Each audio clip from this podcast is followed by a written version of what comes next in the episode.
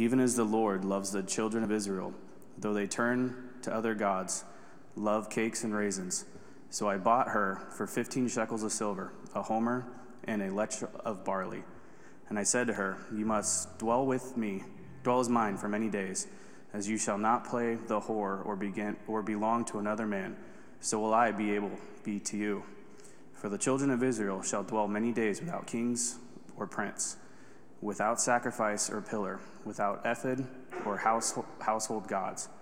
Afterward, the children of Israel shall return and seek the Lord their God, and David their king, and they shall come and fear the Lord, and in goodness in the later days. When Israel was a child, I loved him, and out of Egypt I called my son. And more they were called, and the more they went away. They kept sacrificing to the Baals and burning offerings to idols. Yet it was who I taught. It, yet it was I who taught Ephraim to walk. I looked them up by the, I took them up by their arms, but they did not know that I healed them. I led them with cords of kindness, with a bands of love. I became to them as one who cares the, carries the yoke of their jaws. I bent down to them and fed them. They shall not return to the land of Egypt. But Ezra, excuse me, I just lost where I was.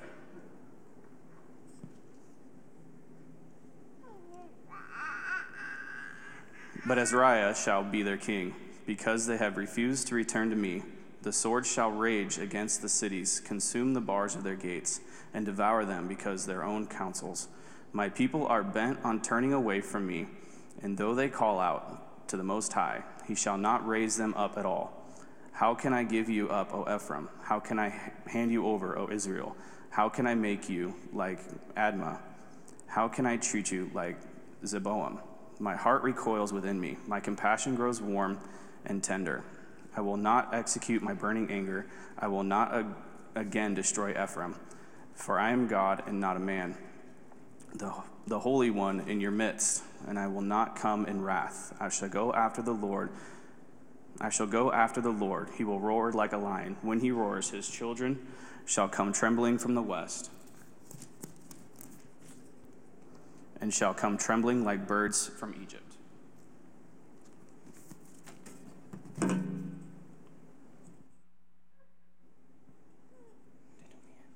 Now when they had departed, behold, an angel of the Lord, uh, an angel of the Lord appeared to Joseph in a dream and said, Rise, take the child and his mother and flee to Egypt, and remain there until I tell you, for Herod is about to search for the child to destroy him. And he rose and took the child and his mother by night and departed to Egypt, and remained there until the death of Herod.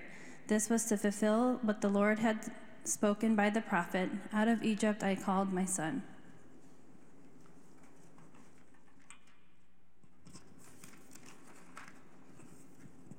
Please join me in prayer. Oh yeah, go ahead and light it.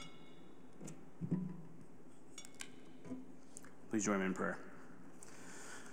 Lord, we're so grateful that we are able to gather here together and to join you in prayer and worship you. We are blessed as a nation to have the right to worship the one true God that called his son out of Egypt to save us all. May we be with, may we be with you through this Advent season, not lose sight of you through the gifts and the lights that have become worldly aspects through this time of year. We pray for the families that this virus has impacted, some within our own congregation and close family, friends, and coworkers. Please be with them through this and give them comfort. We pray that you speak through Pastor Shaw today and let the words and teachings be from you. We are blessed as a church to have a pastor that is so full of biblical teaching. We thank you again for this time together, and we thank you for all of our blessings, grace, and salvation. In Jesus' name we pray. Amen. Well, church, with that, let's stand together again, proclaiming the birth of our Savior.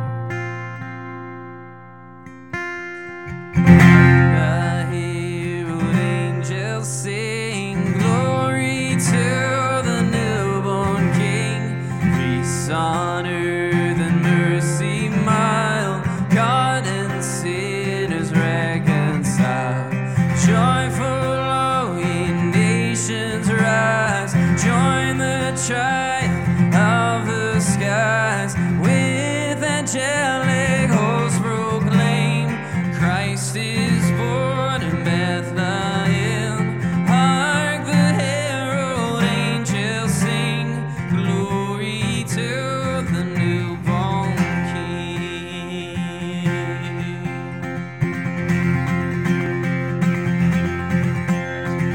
Christ by eye.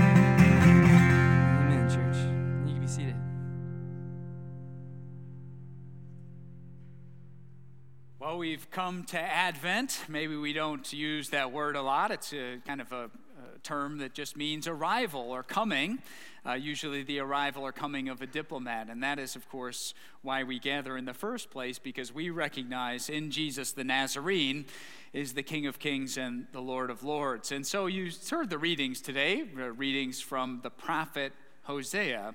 Uh, not a book, probably, that we return to often, but I think this really lends itself to a larger question, and that is, what do we make of the Hebrew Bible or the Old Testament? I mean, a lot of us, I hope, we have these physical Bibles that we bring to church, and, you know, you just begin to navigate it, and you'll see, well, actually, it's dominated, uh, more than two-thirds of it are dominated uh, by what we call the Old Testament.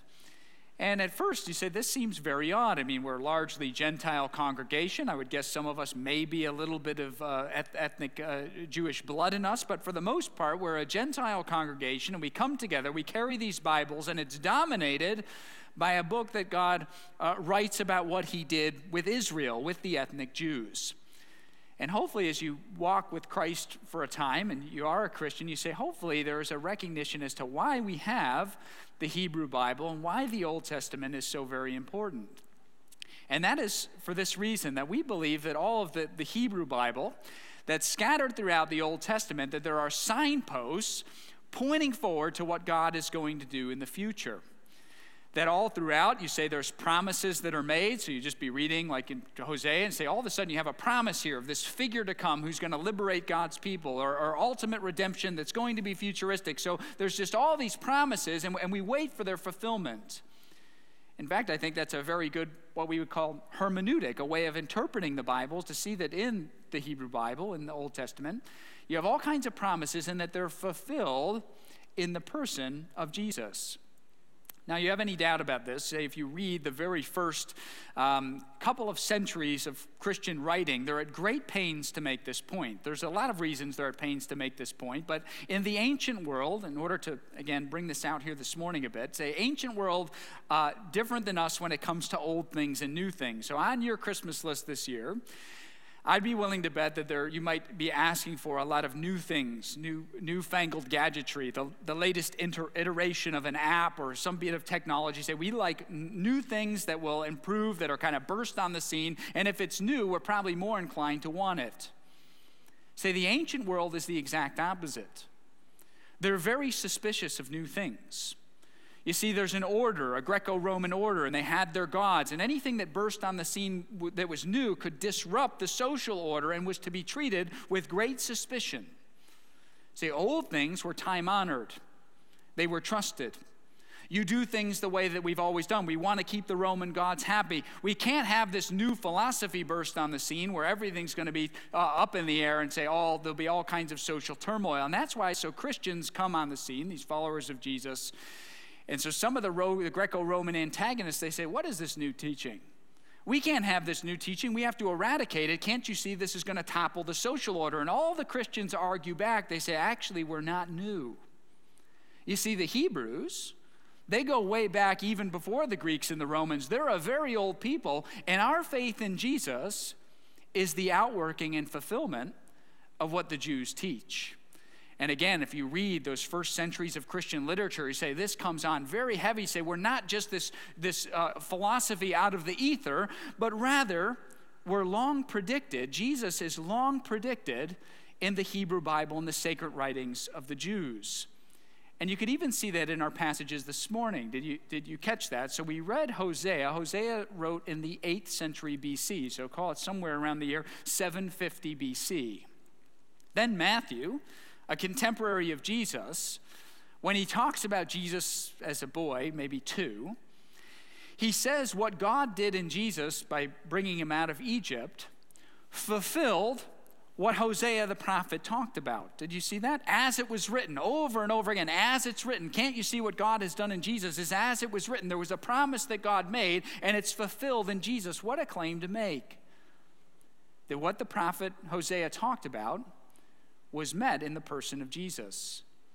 And so at Advent, right, we celebrate the coming of Jesus, not as something that God did spontaneously, that he ran out of options. He really had to dig down deep in the, into the bottom of his pocket, so to speak, and he kind of whipped out this, this really desperate plan to put forth his son. Not that at all. We see at Christmas time the coming of Jesus is really the linchpin of God's plan from the foundation of the world to put forth Jesus to bring back his people. You see, Christmas is really a fulfillment of what God says he's going to do in the Hebrew Bible, and Jesus the Nazar- of, the, of Nazareth is the long-predicted king of the Hebrew Bible. Another way of putting this, I think this is a very, you've probably heard this before, I think some attribute it to Saint Augustine, who you could say wrote about the year four hundred, but to say this, the New Testament, Testament in the was in the Old Testament concealed, and the Old Testament is in the New Testament revealed. So you can take a, it's in the notes if you want to think about that this week, but the New Testament is in the Old Testament concealed. So again, there's all these promises. You say, well, when are these promises going to be fulfilled? I mean, God's talking often about what he's going to do in the future for his people. You say, there's something there, but what is it? And then you read your New Testament, you say, the ministry of Jesus, and every one of these writers is making the connections back to the Old Testament. You say, oh, there it is. The Old Testament now makes sense. That the New Testament tells us what it's about. To use another image, we could think about an old English keyhole. Have you ever seen those, you know, the kind that use the skeleton keys? And if you get down in there and you look through a skeleton uh, keyhole, you're locked outside the room, and you look into the room, you say, you can see quite a lot in the room. You see some of the furniture, but not all the room. And you say, I just want to find the right key to kind of unlock this vista. And I hope to say that's the Old Testament. You say you get a glimpse of it. There's something there. There's something very promising there. Enter the Lord Jesus, and he's the lock that opens the key. You say, now it all makes perfect sense. you know, even though it's it's very tempting to do this, you have to think this was the case. Again, it's a speculation, but it's very tempting to do so. You say, Paul is converted, right, who's a Jew of Jews. Say, Paul knew his Hebrew Bible as well as anybody. He's converted by the Lord, Lord Jesus to follow him. And then he disappears into Arabia for quite a long time. Many, many years he disappears. And you ask yourself, well, what was Paul of Tarsus doing? And you say, it's very tempting to think what he was doing is going back to his Hebrew Bible, reading all those promises afresh, all the promises of God's people being liberated and the future king and the fulfillment of the throne of David and all those famous parts that see there's signposts pointing forward. And he said, you know what? It's in Jesus of Nazareth. And that's why we celebrate this time of year, again, that God did exactly what he said he's going to do. You remember a few weeks ago, we even looked at Genesis chapter three and verse fifteen. You say, okay, God's punishing the serpent, right at the very opening pages of the Bible, and he says something like, well, he does say, he says, well, the seed of a woman is going to crush the powers of darkness. They say, well, that's that's a promise. It's just kind of hanging out there. And you'll notice what Ian read, Galatians chapter four. The one born of a woman came forward, and he's crush Satan in the powers of darkness. You see, the Bible's one story. There's a very smooth arc that God did exactly what he's going to do at just the right time. He put forth Jesus, and all the Bible makes sense. That God says, this is how I'm going to redeem you and buy you back. So that's by way of introduction to Advent season. I think we should all be in the habit of having Old Testament readings and New Testament readings so that we see this. There's a promise and a fulfillment. Now about the book of Hosea. You see, Hosea is an eighth century B C prophet to the north, uh, the northern ten tribes. So a bit of history here. In nine twenty-two B C, the ten northern tribes of Israel broke off from the two in the south. Hosea, like Amos, another prophet, uh, was a prophet to those northern ten tribes uh, right as the Assyrians are coming in to plunder them. And if Hosea has a theme, again, very hard to distill fourteen chapters down to one theme, it's this. It's about the love of God. Now, when you have that phrase, the love of God, you say it's very difficult to get our heads around that, and I think that's what Hosea wants us to see. But this is not uh, what immediately meets the minds of a lot of people who casually think about the Bible, that it doesn't take very long. Some who are t- antagonistic to our faith, they'll say something, well, don't you know that Old Testament God, I mean, he's a, a brutal figure. Uh, there's no love in him at all. So maybe you've heard that objection. Or here's Richard Dawkins, the The atheist, he'll talk this way. The God of the Old Testament is arguably the most unpleasant character in all fiction. Jealous and proud of it. A petty, unjust, unforgiving control freak. A vindictive, bloodthirsty ethnic cleanser. A misogynistic, homophobic, racist, infanticidal, genocidal, filicidal, pestilential, megalomaniacal, sadomasochistic, capriciously malevolent bully. So that is classic Dawkins. A lot of emotion, not much substance, but what he wants to get across is that he really dislikes this Old Testament God and that there's no redeeming quality in him whatsoever. Now, a common objection when people talk this way, and I think it's a good one, is simply this. I don't think he's ever read the Bible. At least he's not a good reader of texts. Because there's no way you can read the prophet of Hosea and come to that conclusion. That what we're going to see in these moments, I hope, is that the God of the Old Testament loves to such an extent that many humans would actually think him irrational. That the surprise isn't that God judges. That's not the breakthrough. What's so surprising is that God would love a rebellious people so much. That's the shock. That at the very least, we want to see Christmas time as the example of God's love to people. So love, again, is difficult to define. We kind of pull all this together. You say love, again, we've talked about this many times in our assembly, but love is a greatly misused term, an emotive term, you know, one that's tied up in romance or eros, uh, erotic love, uh, rather than being a moral virtue. And then you take it, you know, you, you also combine that with this idea of God. You say you're sitting around having a cup of coffee and you say God is a very lofty subject. You know, he's got no body, no fixity of location. I mean, what is he? You know, all this is just uh, some would say a philosophical, uh, you know, back and forth. And again, we reject that because of Christmas. You see, that's where our faith is distinct. It's not just God and we, God is love and it's kind of out there floating around and it can be, be debated, which it can, but it's not just out there. It actually came down here. And that's what we plead with everyone to consider, right? Say, not just God talk out there, but what do you do with Jesus? Because the claim of our faith, again, is that God is love, but he put it on display in the person of Jesus of Nazareth, who walked among us, who left an impression, who inaugurated the church, the covenant people of God. And it's with that claim that everyone needs to reckon. You talk to somebody, you say, oh, I don't know what I think about God. I guess I, you know, somebody had to start everything. I mean, uh, that seems fair enough. They say, that's not the question we want to ask everyone, but it is, what do you do with Jesus called the Christ? That every person that was around him said, this is the guy who fulfills the, the Hebrew Bible and did extraordinary things, and quite frankly, we think he's God. That's the question we're driving at. So it's not, we don't have the luxury of dismissing this as philosophical jargon, but we must contemplate Jesus, and for those of us who are Christians, to see the remarkable face of God in the one who walked two thousand years ago and indeed is raised and mediating for us. So love is difficult, divine love more difficult yet, and thank goodness God put forth Jesus, and also in the book of Hosea, that God gives us what we could call dramatizations and anthropomorphisms. And anthropomorphisms is a long word, but it's a simple word to understand, and that is that God describes himself or will tell us in human-like qualities what he's like. So you'll be reading the Bible and you'll say, well, the, the sacrifices the people made were a pleasing aroma to God. And you could say, well, this is, am I to picture God having a giant nose in the sky because he can smell? You say, well, no one reads that that way. It's very clearly an anthropomorphism, that God has given a human-like quality, that is the ability to smell. And uh, what we're told then is that God is pleased, right? Generally, he was happy when the people uh, did a certain thing. So that would be an example of an anthropomorphism. And Hosea, to capture this idea of divine love, gives us a dramatization and anthropomorphisms so that we can get our small minds, our limited, fallen small minds, try to get a, a glimpse of how much God loves his people. So the two pictures, which the Hicksons wonderfully read, we'll start with picture number one, and both of the pictures are about God's love and intimacy with his with his people. So picture number one from Hosea chapter three is God as the loving spouse. Again, no matter where you're at in life, you say, well, it doesn't matter if you're married or not. You say you know what a marriage is, and you have an idea of what a, a perfect marriage might be. You have an ideal of it. You say, again, both of these pictures are for everyone to grasp. What is God's love like?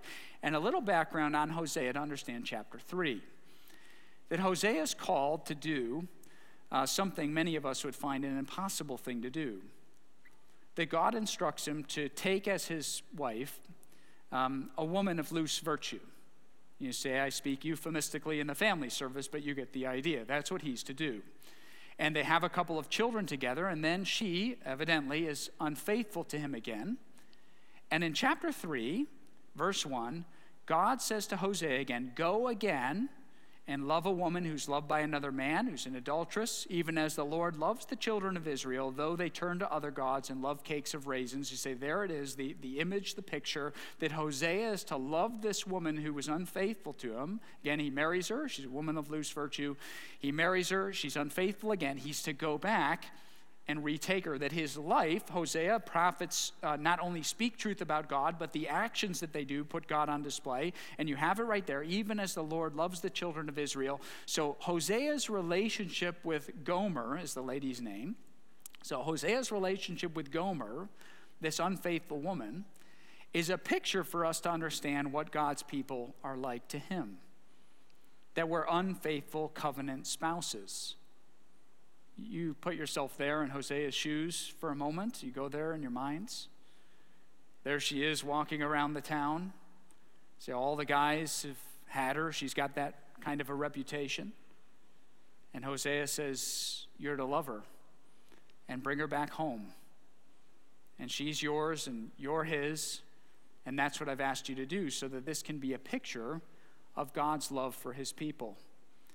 You see, friends, this, again, is an image that we can all understand. You say the pain that is involved in something like this. So uh, the inclination of our hearts is to leave our covenant obligations. God says, this is the covenant we're in, and how quick we are to say no thanks and go our own way.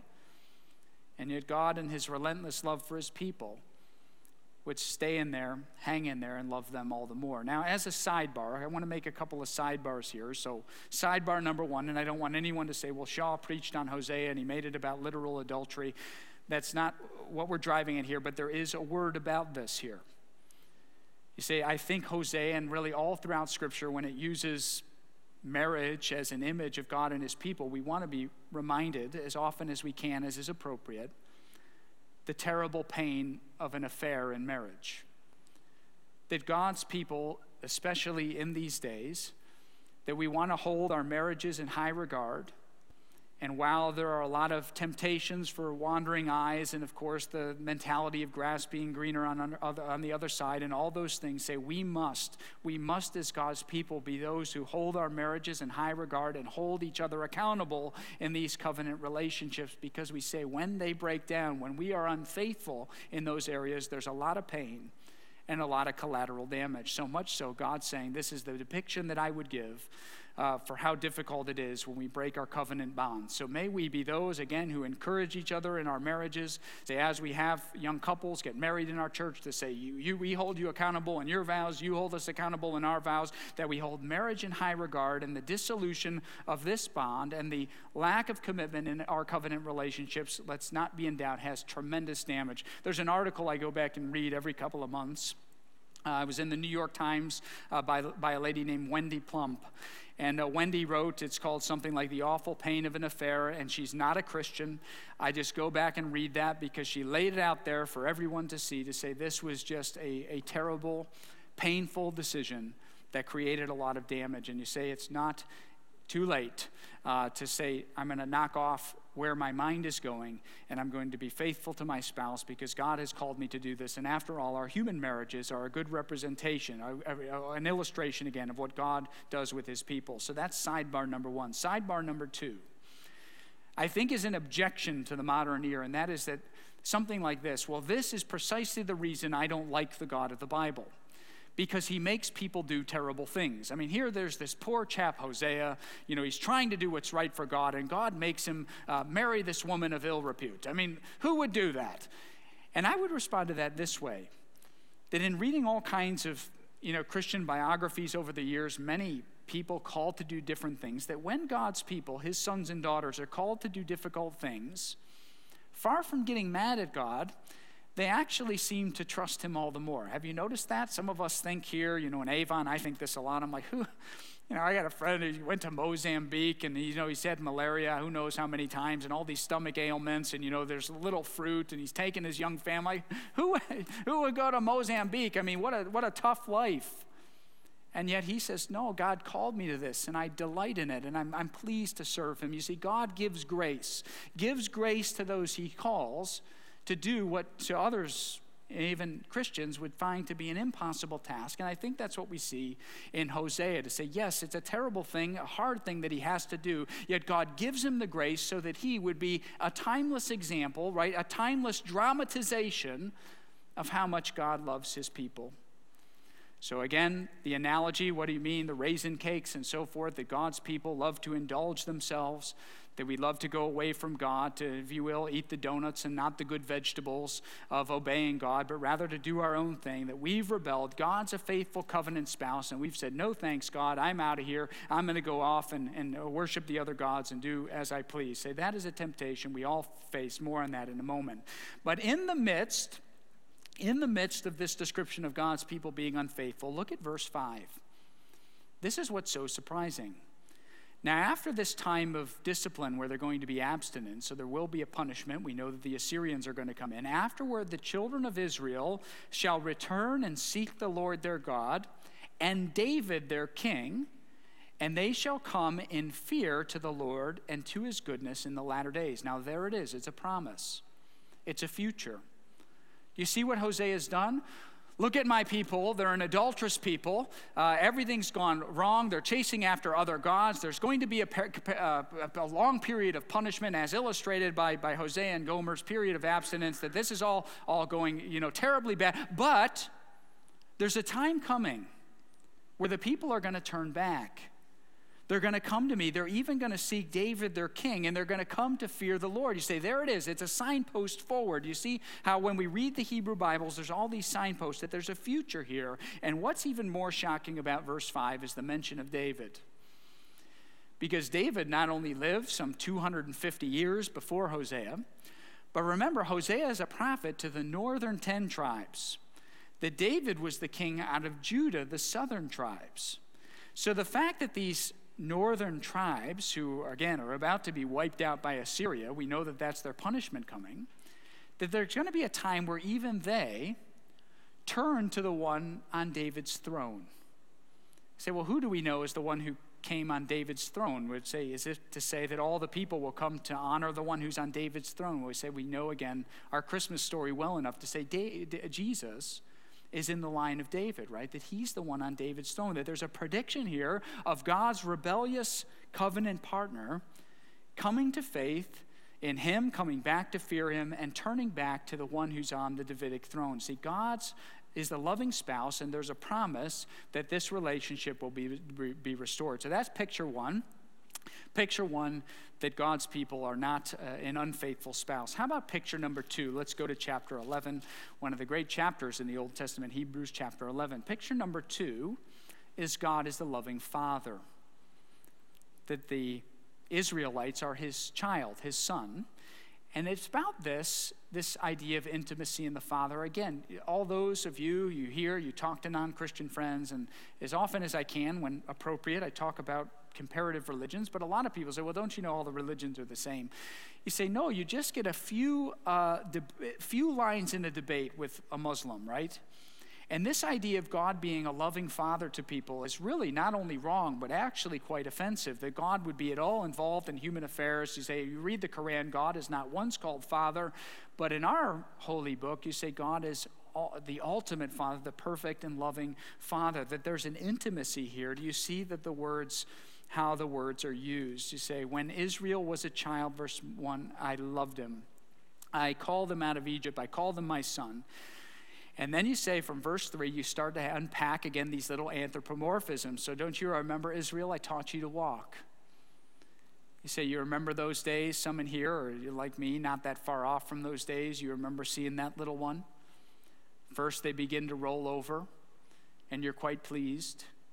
Then they go and crawl, and then you say, well, I'm very happy that little one's crawling around the house, but now I have to realize I've got to take more care and kind of proof the house. And then before long, they pull themselves up on a piece of furniture, and then they grab your hands and take those first couple of steps. And then before long, you say, you got that little one walking, and you say, it's so delightful that you watch them, you watch them develop, and you help them to learn to walk. You say, what a tender image. How about holding the child? You see that? That God would pick up Israel in his arms, the image again there. You see those little hands coming out at you, that they're light enough to lift up and to give a snuggle, which you can only do to a small child, right? You come up, grab the child in your hands and hold them close. You say, God says, I did that for you, Israel. He healed their wounds. You say, remember those days too, or you've seen it, that the child sprints out on the, on the pavement and skins their knee.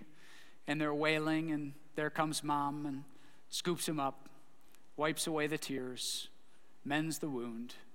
They say, we all need parents like that. How about to feed us, right? To help navigate the hardship. That's what God would say, to feed them. You know, it's just, it's so very dependent. God would put the spoon, as any good parent would put the spoon in. Oh, there's a little spit up. Let me gather it and, you know, get it back in there. Say, this is very tender imagery. Israel, I taught you to walk. I held you.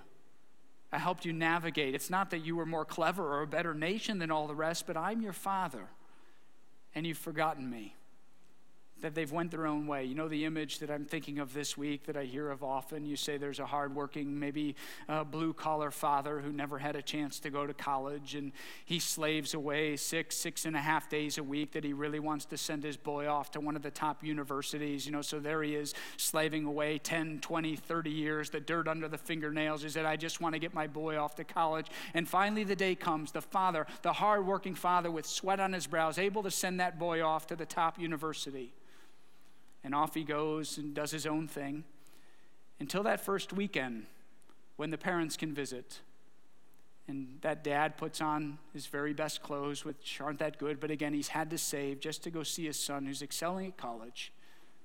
And that son then would see that dad come and say, well, this man is not sophisticated. That that boy would then be embarrassed of his father and say, look at this guy, he never made anything of himself, and I'm so terribly embarrassed of him. You see, that's a little bit of the image here.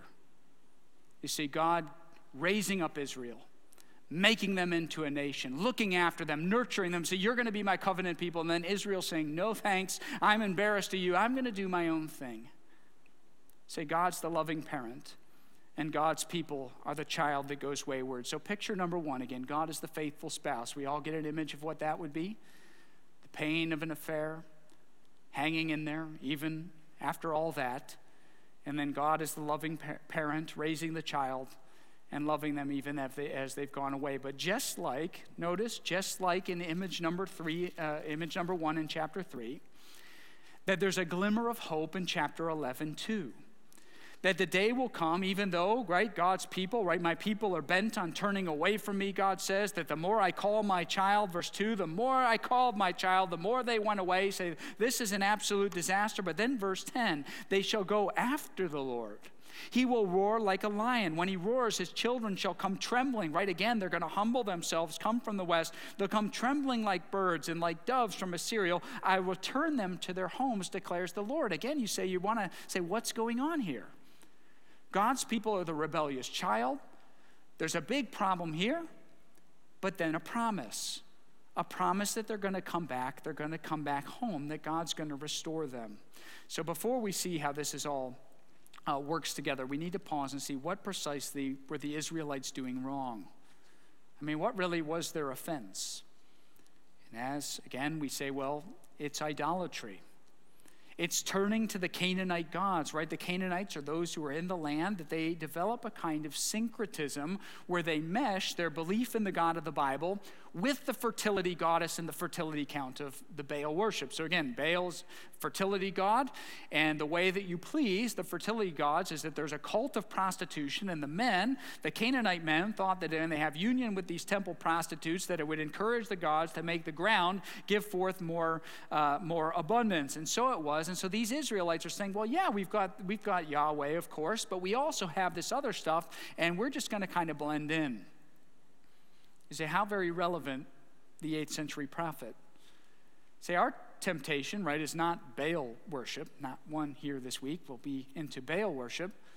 But if you think of the idols of our time, to say, I'm just going to maybe please myself, uh, to do what feels good, to be a good libertarian, you know, say, well, yeah, I've got Jesus. I mean, I'm a Christian after all, and good church attendance, and I have my Bible. And of course, you know, Christmas is a great time of year, but I also have America, and this is fantastic, and I can do it, and I'm clever, and there's a whole world out there to chase. And you say, before long, you say, we can fall into this habit of syncretism. You say, I've got a bit of Jesus, but a whole lot of the world. And say, that's the problem with the Israelites. That's the imagery. They're prostituting themselves to these other examples, these other idols. They're bowing to the other gods. They're participating in these other things. And now I have a question here. If you look, say, something like four two, Uh, four two, what are the Israelites doing? They're swearing, they're lying, murdering, stealing, committing adultery. Later in chapter uh, four, verse twelve, say, my people are inquiring of a piece of wood. And if you look at chapter four, say, all the things the Israelites are doing, you say, where have I seen those before? You say, they're the Ten Commandments. That the very obligations God gave to say, these are how you are my covenant people, the very things he gave them are what they're violating. And I've often asked myself, you say, where is the causation here? It's hard to say. Do people, do we tend to, in other words, follow a false view of things, and when we follow a false view, we begin to behave any way that we want?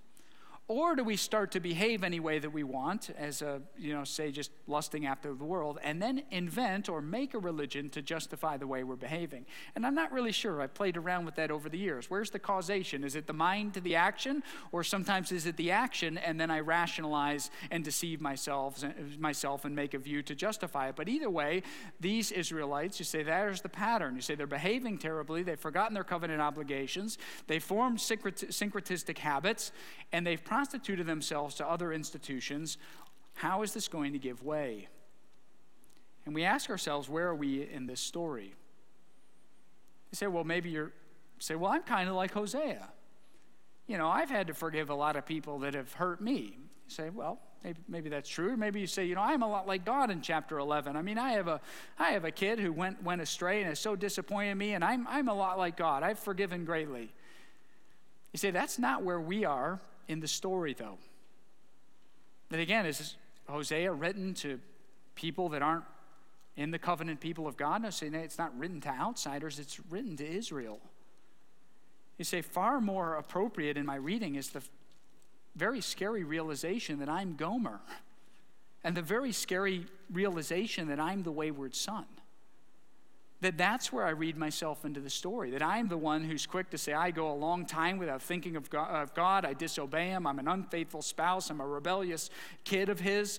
You say, that's where I'm at in the story. How is God going to treat me? What do I deserve? And so the real answer to this is judgment. You say, you'll notice in chapter eleven, say, Hosea is a book filled with judgment. Over and over, you read the early chapters, especially like something chapter two. Notice how many times God says, I will. I will execute my judgment. You say, God must deal justly with all people who behave this way. And if there's anything I've learned in twenty twenty, I've learned a lot in twenty twenty. I hope you have too. But I've learned this especially. Top on the list, high on the list. All people have a very strong sense of justice, don't they? You say, well, we make the application of that is where we dispute. But there, there is this sense in deep down in the human heart where there's like, I want somebody to settle all the scores. And I think when we shy back from that, say, I don't know about God judge, we come right back and say, actually, our hearts do long for a just judge. Someone that kind of at the end of all history is going to look down and say, everybody's going to get what they want. We long for that, especially, well, definitely when it's not ourselves, but when it's always out there, say, we long for justice, we long for a just judge. We can't have people doing child sacrifices and and, and misusing women and all the things these ancient Israelites and the Baal cult was doing. Say, don't, don't we long for justice in this situation? And enter God. There is justice. Chapter eleven, verse five. They shall not return to the land of Egypt, no, but Assyria shall be their king. There it is. There's going to be a time the Assyrians are going to come in and wipe out Israel. There's going to be justice and judgment. But at the same time, the reason why Hosea eleven is such an important chapter in the Bible is because you can see, for lack of a better term, this kind of inward struggle in God. Of course, God doesn't struggle, but he's giving this to us as a gift. On the one hand, he's saying, I, I have to execute judgment. Look at how everyone's behaving. I'm the just judge.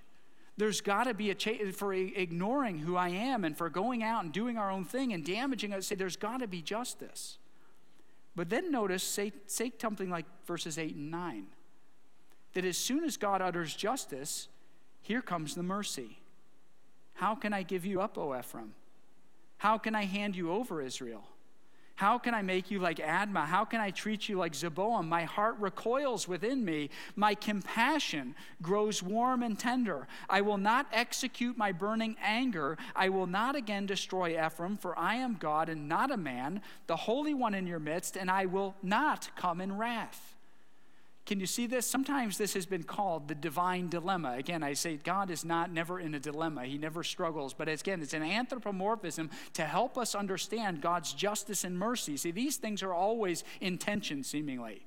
We long for the just judge. We most certainly do. We want someone to, to, to reckon all charges. And yet, Lord, not me. I need your mercy. Here's God say, Israel, you've forgotten me. You've participated in the Baal cult. You've mistreated. You, you're stealing and murdering. How, as your God, how do I not execute judgment? And yet I don't want to pour out my wrath because I, I love you. And you're my boy. And I raised you.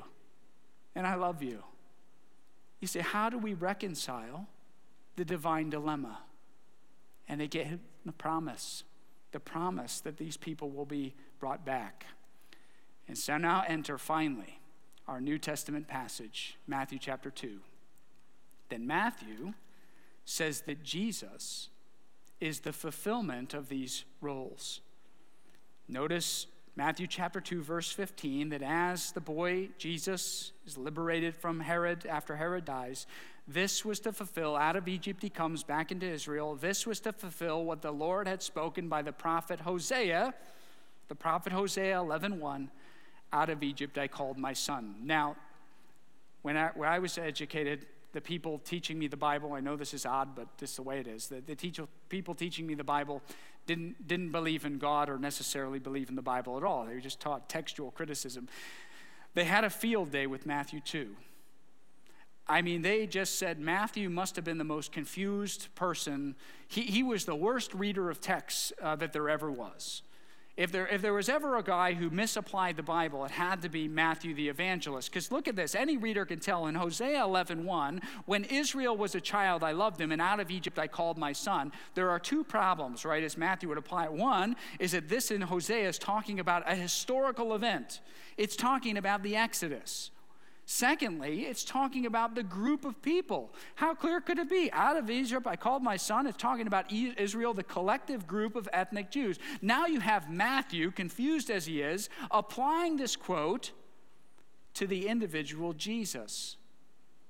I say, well, those of us, again, who are within the faith, you say Matthew didn't make a mistake. He wasn't being reckless with the Old Testament.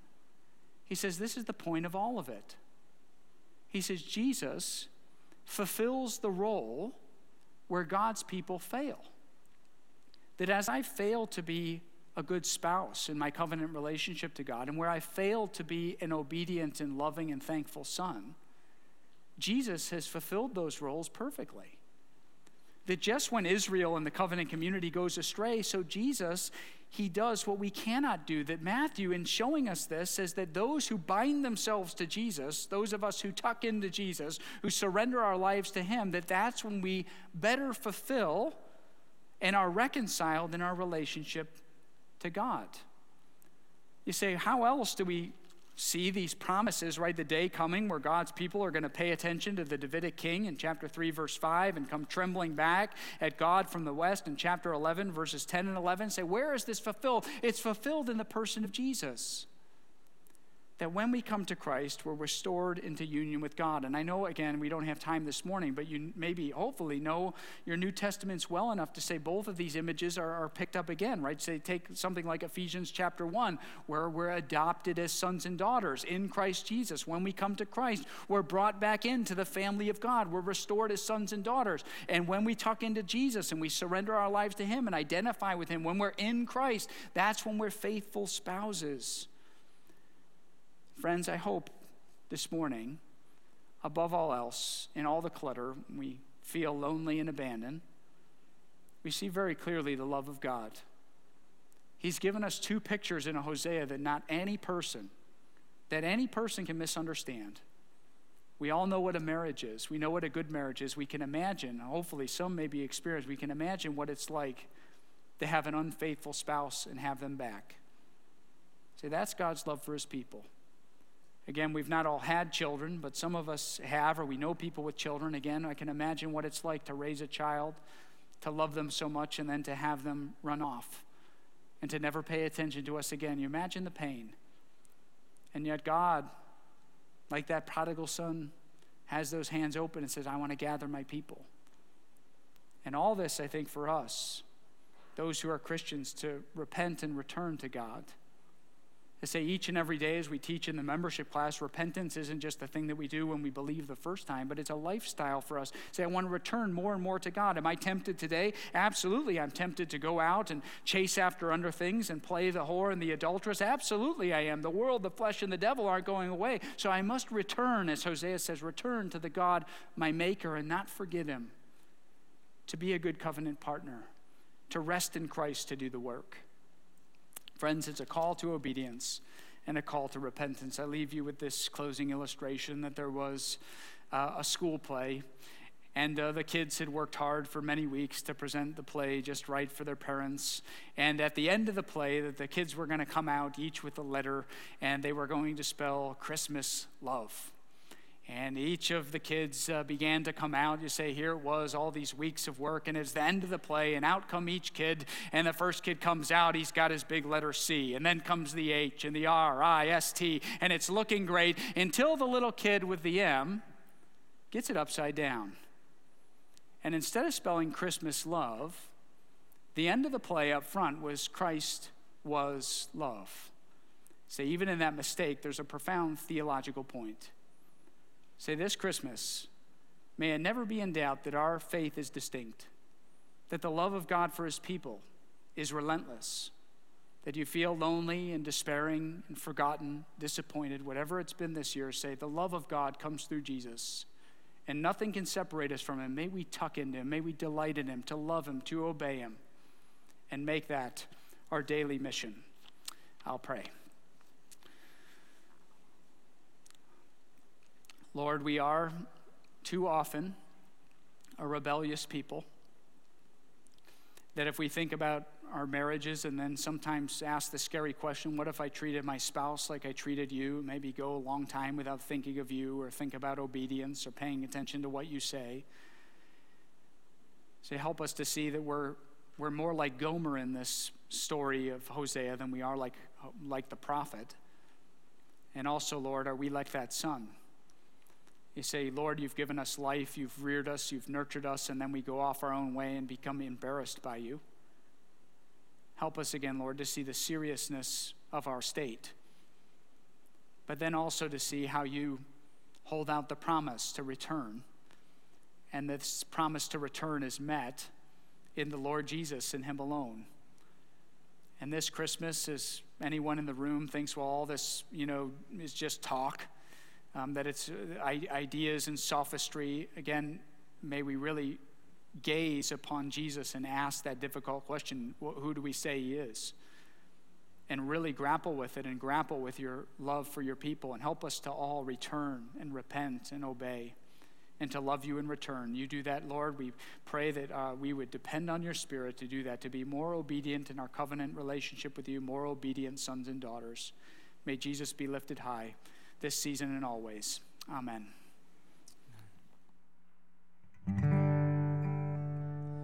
Church, let's stand in our unity.